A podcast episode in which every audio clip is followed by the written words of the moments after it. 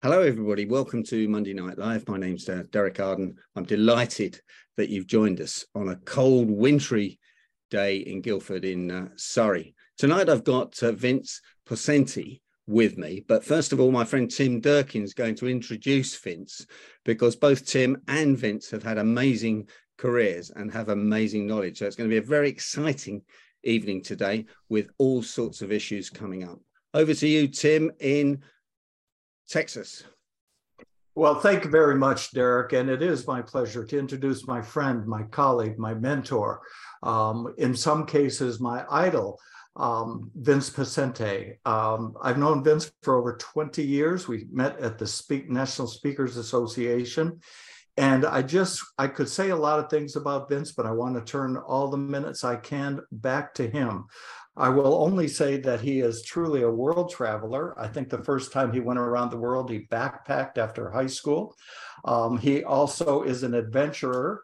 He has climbed several mountains, been the first human to summit some mountains, which gave him the privilege uh, and the honor of being able to name that mountain any name that he wanted. And he named it after very significant uh, people, uh, relatively unknown people.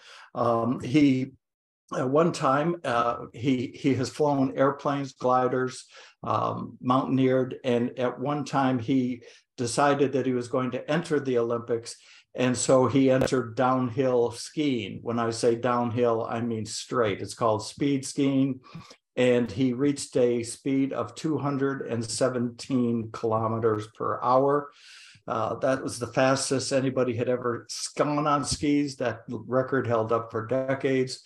Um, in order to practice that, you you know you really can't get a feeling for what would happen to you at temperatures over 160 kilometers per hour. So, in order to find out what that felt like, uh, Vince did what any normal person would do.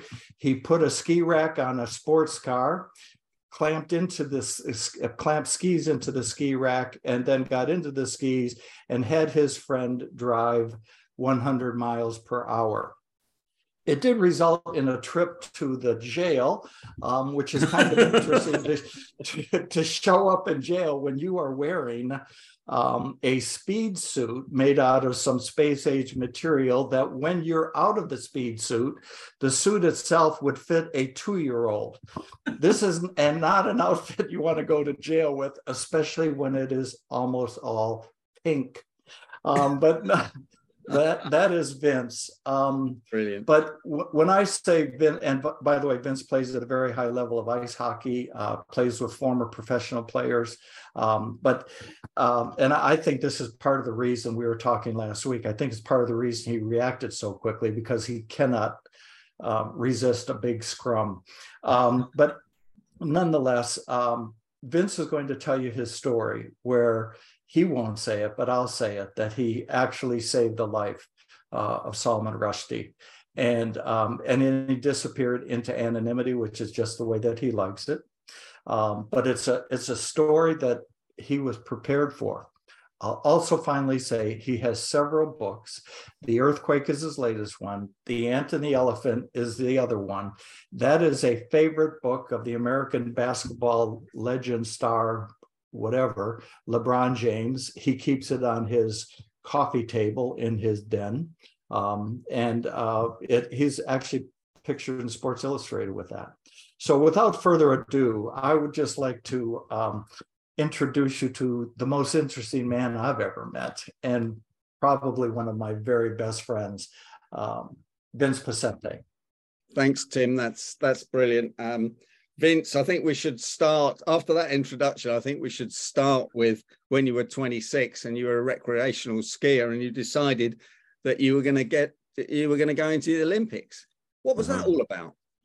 Yeah, it, uh, it, it's not a normal decision to decide to go to the Olympic Games in a sport you have no knowledge of. I mean, I, I was a recreational skier, but a little backstory on that I had raced in luge, which is similar to bobsled, but you're laying on your back on a sled. And but I quit. And having quit the sport of luge uh, was the, re- the reason behind it was it made no sense. I mean, I, I was fascinated by the Olympics, but I just decided the national team coach said I really didn't have a chance, and I believed her, and so I quit. Um, the people that I was standing with when told us the same message uh, didn't quit. And at the opening ceremonies in the Olympics in Calgary, I watched them marching with the Olympic team, and I was in the stands with a ticket, right? And this, it's part of the human condition, Derek. It's it's it's we're motivated by discomfort very often. It's not just the the aspirational notion of getting to the Olympic Games is this story is I never wanted the feeling of regret to that level again. And uh, so that's why I stepped into speed skiing. it would be a demonstration sport in the Olympics four years after the Olympics in Calgary. Uh, you remember your uh, British icon, Eddie the Eagle, uh, those. Olympic Games in Calgary, right? Um, and so I just decided to step into the sport and see if I could get to just have no regret that I didn't try. I knew it was unlikely that I would get to the Olympic Games. But in that journey to get to the Olympics in Albertville in 92 Olympics, I came up with a, a mental training strategy, basically terrified that I wouldn't qualify for the Olympic team. And in Canada, the Olympic qualifying standards are top 16 in the world. So not only did I aspire to get to the Olympic Games, but I was also trying to get into the top 16 so I would qualify for the Olympic team. And uh, ended up after two and a half years being ranked 10th in the world. So this mental training program then parlayed over to the corporate landscape when I became a speaker and author. You came from a country where there's loads of snow. Eddie the Eagle, as you mentioned him, you know, he just uh, took a punt. There's no snow here. He just, uh, just a yeah. crazy guy. Did you meet him? I did meet him in Calgary in a bar, no less, which is where I meet mo- most British people, actually. and so, um, so you got into the you got into the uh, Canadian team. I think you said you came fifteenth, didn't you? 15th? I was fifteenth in the Olympics in Albertville. Yeah. Mm-hmm.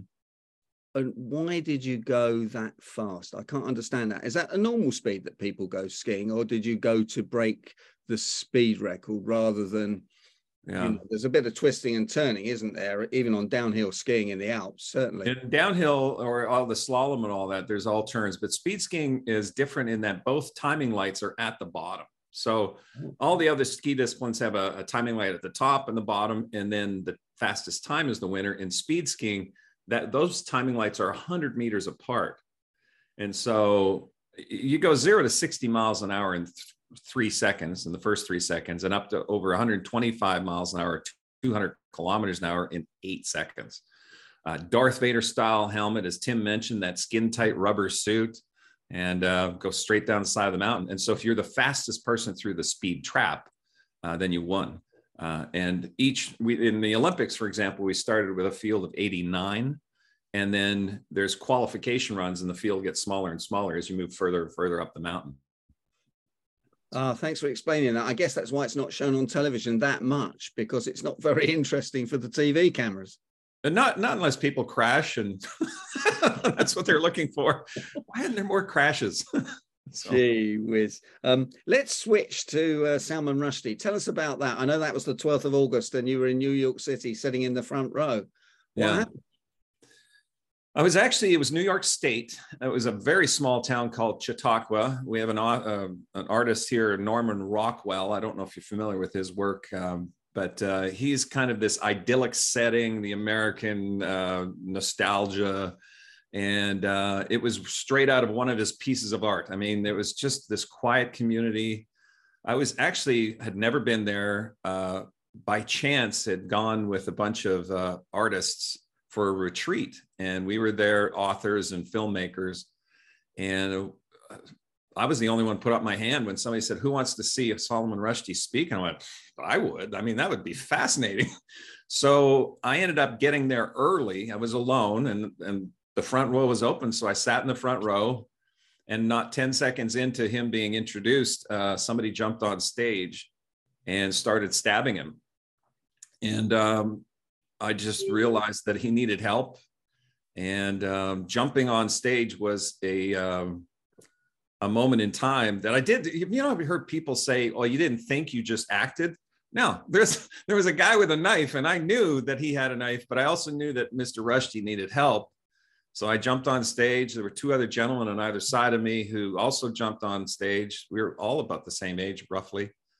And um, we pulled the attacker off Mr. Rushdie. And then those who were backstage went to Mr. Rushdie's aid. And, you know, he had a lot of bleeding in his neck. And um, then the police came over and handcuffed the guy. So then I wasn't needed anymore. And they asked everybody to leave. And so I thought, yeah, it's probably going to be a bit of a a circus here if I stick around. So I left as well. Um, and then went back to our retreat with the, all the authors and filmmakers and all that and had to break the news to them. So I don't know. It, it was uh, it was a moment in time. He needed help, and uh, I feel like I played a part in saving his life. So, well, congratulations. But what did your family think about uh, you rushing on stage uh, just like that? I think everybody's reaction was uh, pretty universal. Uh, they couldn't believe it because it was so random.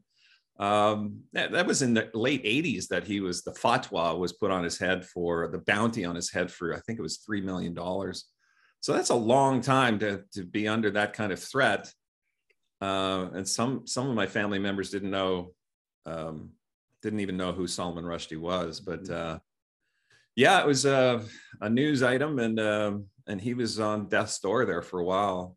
But anyway, so to be part of that solution, the universal question, Derek, was was actually um, introspective.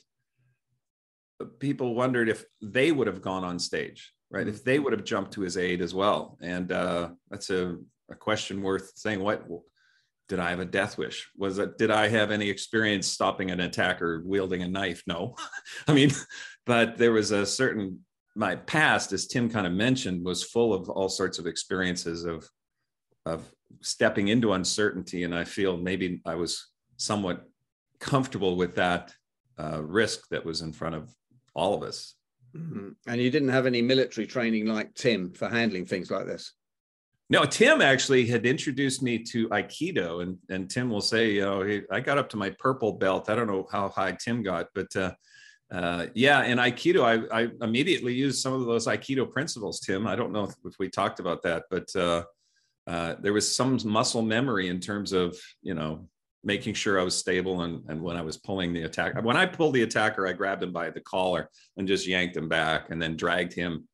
And everybody kind of fell on top of him as well. So I was dragging this mass of humanity and realizing I might be pulling him out from underneath all these people jumping on him. So, uh, the Aikido came in handy. Okay, that's fantastic. Now let's talk about uh, your books. Let's talk about what you do on stage as an inspirational and motivational speaker. Your first book uh, was The Ant and the Elephant, and your latest book's The Earthquake, which is uh, on the on the wall. Tell us yeah. about that. And one of the, a couple of the questions we are already getting is tell us about your mental strategy for the skiing. And I guess that's kind of come out the book. Yeah, all interconnected. Uh, there's a gentleman out of Vancouver, Canada, named Dr. Lee Pulos. And with research he found in a second of time, your conscious mind is processing with 2,000 neurons. So all of us on this call are processing maybe what I have to say. Your conscious mind is thinking so and so might be it might be interesting for them to hear this. They might want to know more about the Salman Rushdie thing. They might you might be thinking I look like uh, a character from the Pixar movie Up. I don't know. Whatever you're thinking uh, is 2,000 neurons in a second.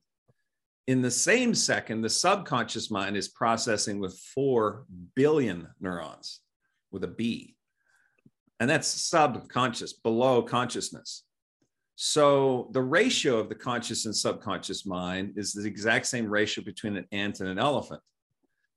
So the ant is on the back of the elephant. The ant is making decisions on direction you want to go consciously. That's called willpower. I want to go in this direction with my business, my family life, my personal life, my relationships, my financial, you know, situation. But the subconscious mind might be headed in a different direction. So to consciously say, I want to go on a diet, but the hmm. subconscious mind says, I don't think so, you end up in a different place. And so this parable of the ant and the elephant is about how they align to create the ant and the elephant going in the same direction. And the formula, the prescriptive model in the book, The Ant and the Elephant, is the exact same formula I used to go from recreational skier to the gold medal round in the Olympic Games in four years. Now, that book isn't about that. I don't share the Olympic story really at all in the book. Um, but it was very prescriptive and linear in nature. And that was in 2003. And then uh, just actually almost exactly a year ago, the earthquake came out and it's uh, a sequel, if you will. But it's not like a movie sequel where if you saw the first one, you know what the second one's about. This one's called The Earthquake. The ant and the elephant experience an earthquake and find out very quickly. The opening line of the book is there's no linear way out of chaos. This is not a prescriptive formula to get from where you are to where you want to go when you've experienced a divorce or bankruptcy or cancer or losing a child. I, I mean, an earthquake because the elephant, the subconscious mind, gets pounded by doubt and uncertainty. Maybe childhood wounds surface. Maybe there's all sorts of new uh, dysfunction or discord that's happening at, at a very subconscious level of basically surrounding fear. And your conscious mind is trying to get out of this earthquake, trying to get unstuck. But if you've ever gone through an earthquake, you know exactly what I'm talking about. This this feeling of being paralyzed, like you can't move forward, and that gets worse. It's insidious in nature. There's this vortex of d- doubt, uh, and so it's the same parable formula, meaning the ant and the elephant go through an earthquake. How do they journey out of this earthquake? Uh, but also, I made it a very story forward book, meaning I wanted it to be a page turner just on the story alone. So uh, Tim, I believe you've read the book. I think I have. Yeah. Yep. So ho- hopefully it, it was a, a, a standalone. The story itself is intriguing enough to turn the pages, but uh, again, it, instead of a prescriptive formula, it's very much a well, I call it the solution loop. Being able to, if I had to simplify it, is does this work? Does this work? Does this work? Does this work? Does this work? Just start constantly in that solution loop of trying to get out of get traction out of this stuckness. Which is the um, which is the most negative the conscious mind or the unconscious mind? And which is the one that wakes us up at three o'clock in the morning with an idea? Oh the subconscious mind is oh, it's a it's a combination of clever and a real pain in the ass. The, the subconscious mind can can have made up its mind about what is true uh, if you do any uh, kind of research along the lines of the cognitive model, um, here's here's the way we think. If we see a result that we're not happy with, we automatically default to what do I do in order to get a different result. So actions lead to results. Uh, action inaction leads to results. and uh, if there's negative actions, you go, well, I'll just change those negative actions if you're not looking at the source of those actions, which is very much a combination of the conscious and the subconscious mind, uh, but at a subconscious mind, we can have beliefs and attitudes and truths that are subconscious, below our conscious awareness. Mm-hmm. We don't know what we don't know. And so having a shift in belief attitudes and truths, that those beliefs, attitudes, and truths are a filter. So information comes at us, and at a very subconscious and conscious level, we filter that information and then judge that. And most of this judgment is subconscious. From that judgment, we will then act and then get a result. So until you have a shift in beliefs, attitudes, and truths at a subconscious level, that's that's tricky. Uh, and with the Olympic formula, if you will, in the ant and the elephant, there was um, uh, having a shift of a belief and attitude of truth that it's impossible to get to the Olympic Games in four years from today in a sport you had no rec- knowledge of. But I created a new truth. And here are two facts you'll gravitate to that which you believe to be true, and you'll gravitate to your dominant thought. Mm-hmm. Is your truth a default? Do you just have a truth because that's the truth? Or are you the architect for that truth? Are you the architect for your dominant thought or is the dominant thought coming at you through whatever you you you uh, get information coming in through media through a screen through uh, uh, a negative spouse. I don't know. Whatever your dominant thought is, are you the architect for that dominant thought, or are you just uh, almost a victim to that dominant thought? So, yeah.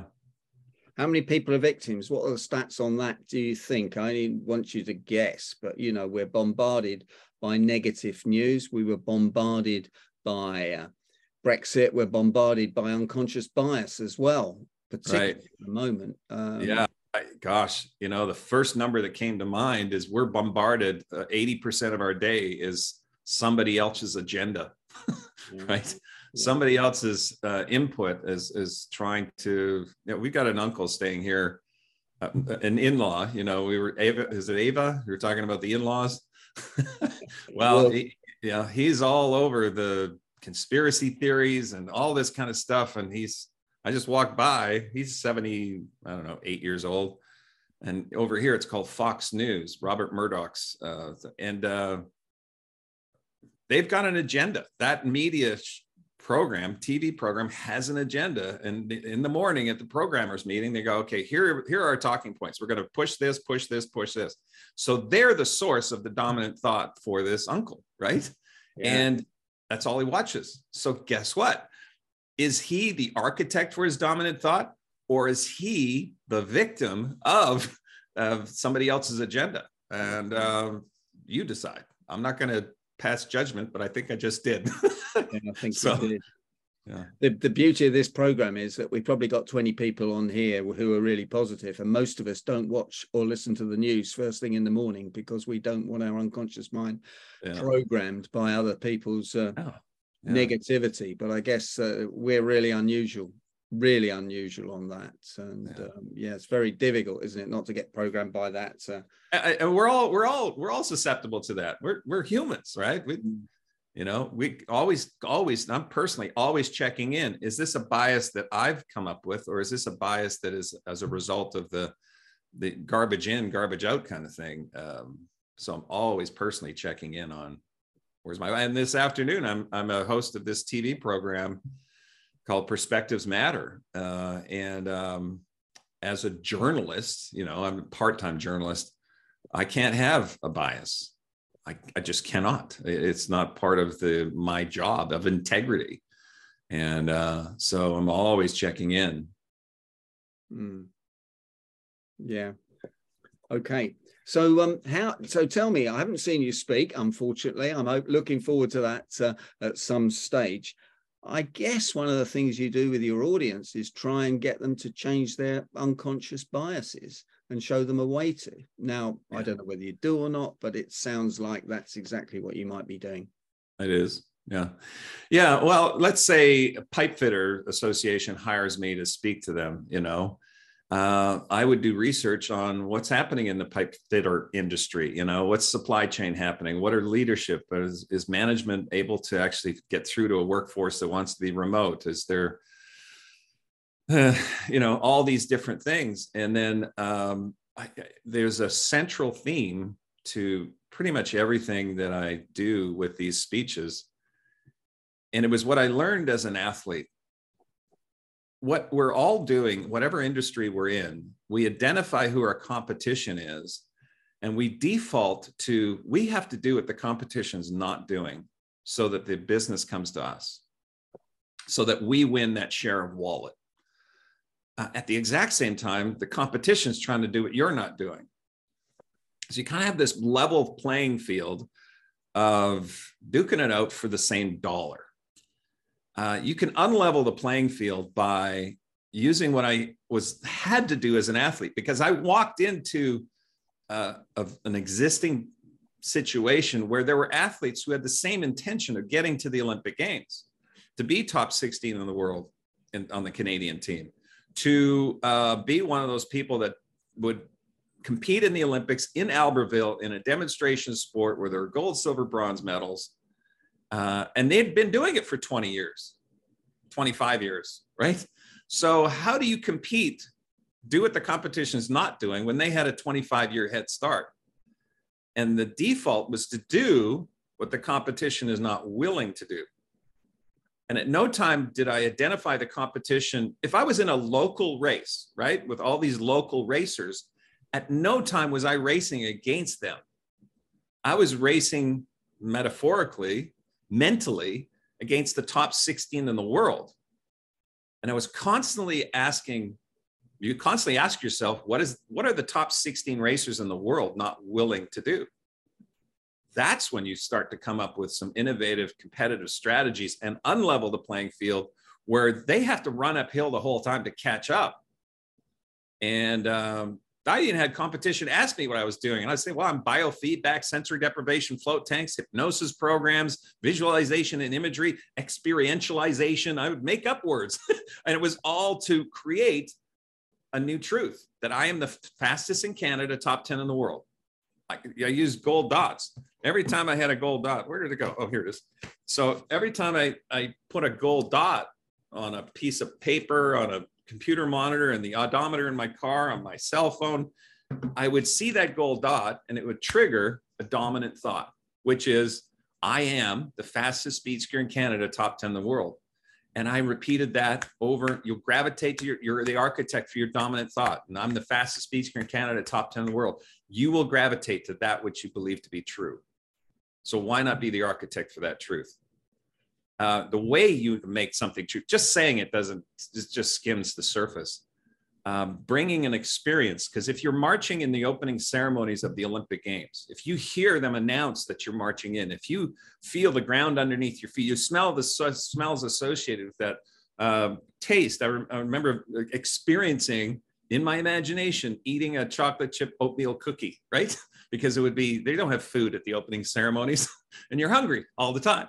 And so uh, yeah. And when i marched in the opening ceremonies i forgot my cookie. I didn't have my cookie with me but that's okay. I qualified for the olympic team and i got separated from uh, the ski team and i was in amongst all the canadian hockey players who are monsters. These people have the height of a hobbit really. And this hockey player sitting there turns to me. We're watching the opening ceremonies and say, "Do you want a cookie?" I went, "What?" He says, "Yeah, my mom made cookies. Do you want a cookie?" So I, I think it's the book The Alchemist, where I think there's a line out of there that says, "If you want something bad enough, the universe will conspire to get it for you." So, if there's four billion neurons every second that are aligned with your conscious intention. Uh, get out of the way because it's going to manifest it's just not that's a read by the ant and the elephant and it kind of explains no, that, no, no. I mean, you've got me thinking about all the things i've studied all the books i've got up there my napoleon hill comes straight to my mind nlp tony robbins and yeah. all those sort of people all that it's but all, it's a it's, bit yeah. more difficult to do it yeah than they say don't they and uh, i don't know the alchemist i struggled a bit with that, to be honest. It seemed a bit woo woo to me, but um, perhaps yeah. I, perhaps I need to read it again. It's on the shelf. I I think I only read it once, and it was a parable, and it was nice. And uh, you know, that my kids they said, "Dad, there's this film called The Secret, right? Oh yeah, okay. Oh, yeah. So there's this, uh, you know, you can kind of skim the whitecaps and then and then think you're you're actually uh, snorkeling, but you're not. I mean, it's it's this uh, it's this dedication to a finding out what that emotional buzz is, like what the emotional buzz, the thought of marching in the opening ceremonies, for example. Mm. Was so fundamentally moving like I could physically react from that. Do you have the emotional buzz from this aspiration that you have? And can you combine, and this is all, I learned this from Tony Robbins uh, and others, is can you combine the pain if this didn't happen, right?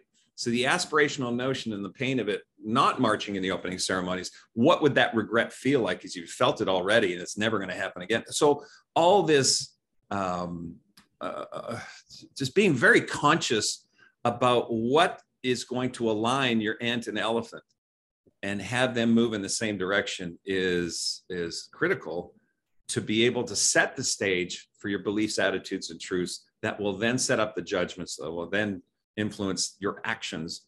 Um, and so it doesn't have to be woo woo just be the architect for your dominant thought and that which you believe to be true.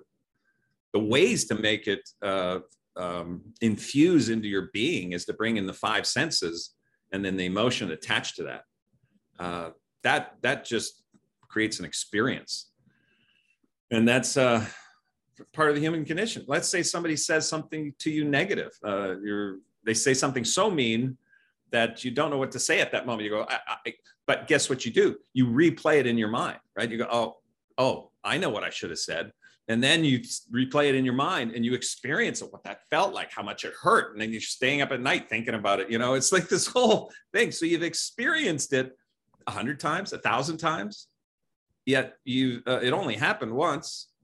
Well, why not flip that human condition and use it to your advantage? Why not experience something that has an emotional quotient attached to it where just the thought of it just has this alignment of 2000 neurons and 4 billion neurons in the same direction that's when extraordinary things happen at least at least uh, my experience and i've replicated it over and over again uh, in business and and climbing mm. mountains all that that's fantastic. Lots of things are coming to mind, but we're running a little bit short of time. Tell us about the earthquake. How did you uh, how did you fit the earthquake? It sounded like you wrote you wrote the ant and the elephant 15 years before the earthquake. How does that fit in? Because we're all uh, we're all going on Amazon to buy it afterwards. well, the the earthquake uh, the concept came up quite quite readily maybe seven years ago. Uh, eight, eight, nine, well now, whatever, 12 years ago, but uh, eight years ago. So I had um, I had experienced a financial earthquake uh, in 2008, uh, 2007. I took a lot of money and and even borrowed on it to make an investment, and took a lot of money and made another investment at the same time, knowing I was on top of the world. I mean, I, I could sell my way out of this, um, but I got caught with my pants down financially, and um, and three, four, five years later, I was still in this financial mess and I couldn't figure out why a guy that was able to get to the Olympic Games in four years couldn't figure out this financial. In fact, I was sitting at this, this desk right here and I was in tears because I thought I was letting everybody down. There was this vortex of, of, of um, negativity, you know, and, uh, and so I had the concept quite quickly. The opening line of the book there's no linear way out of chaos. It was financial chaos, and there was no way. And Tim, uh, Tim was a very solid and true friend. We would meet, and he said, "How's it going?" I said, "I, I can't figure this out," uh, but I did. and I figured out uh, what are the universal truths. Like if somebody loses a child and somebody goes bankrupt and somebody gets a divorce, what are the universal truths with all their experience in terms of superseding that earthquake, getting past those earthquakes, getting past the paralyzing stuckness of it all. And um, that's how the book, The Earthquake, came came about. I was hmm. able to come up with this formula. I'll just give you a, a, a brief uh, a metaphor of how this all came together. It's a relationship between your conscious and subconscious mind. If we're in a relationship and we're in the same vehicle, which the ant and the elephant are, but we each have a steering wheel, we will never, ever, ever have alignment if we both have steering wheels. We have to create a third reality, a third steering wheel that works with both of us. Because the ant is going to charge down. I can willpower. I can make this. I can manifest this. I can create this. I can, you know, be the architect of my dominant thought. But unless the subconscious mind is also on board and aligned, uh, that means it's still on the steering wheel trying to say, no, I'll take it, I'll take it, I'll take it, you know? And so having that, uh, that metaphor really brought this book to life in terms of the relationship between our conscious and subconscious mind and how in a dysfunctional relationship, things can get better. Um, and if, funny enough, concurrently, my marriage got better by f- figuring out uh, this dysfunction of my conscious and subconscious mind. So fantastic. Vince, we're almost out of time. One last tip for 2023 for people on this call, people watching the recording on YouTube or on listening to it on Spotify? Uh, I just simplify it. Do not make any decisions based on fear. If you are afraid, then you are it's getting larger if you run away from it so stepping towards fear it gets smaller it gets manageable and whether it's jumping on stage to save salman rushdie or it's uh, trying a new project that you just don't uh, feel comfortable doing, go towards. Never make any decisions based on fear. That's fantastic. Vince Poscente, thank you so much for joining Monday Night Live. And I would ask the members of Monday Night Live to give you the vote of thanks in the normal way on gallery view. That was fantastic. Thank you. Thank you so much. Will you stay on for a little while to uh, answer yeah. any uh, off the record questions? That's plenty of time. Sure. Thanks. If you're watching this on YouTube, you're watching this on the uh, Negotiators podcast, or listening to it on Spotify, please uh, buy Vince's book, which you will find on Amazon, or his books, because there's a few of them. But The Ant and the Elephant and The Earthquake are the two to start off with. Vince, thanks so much.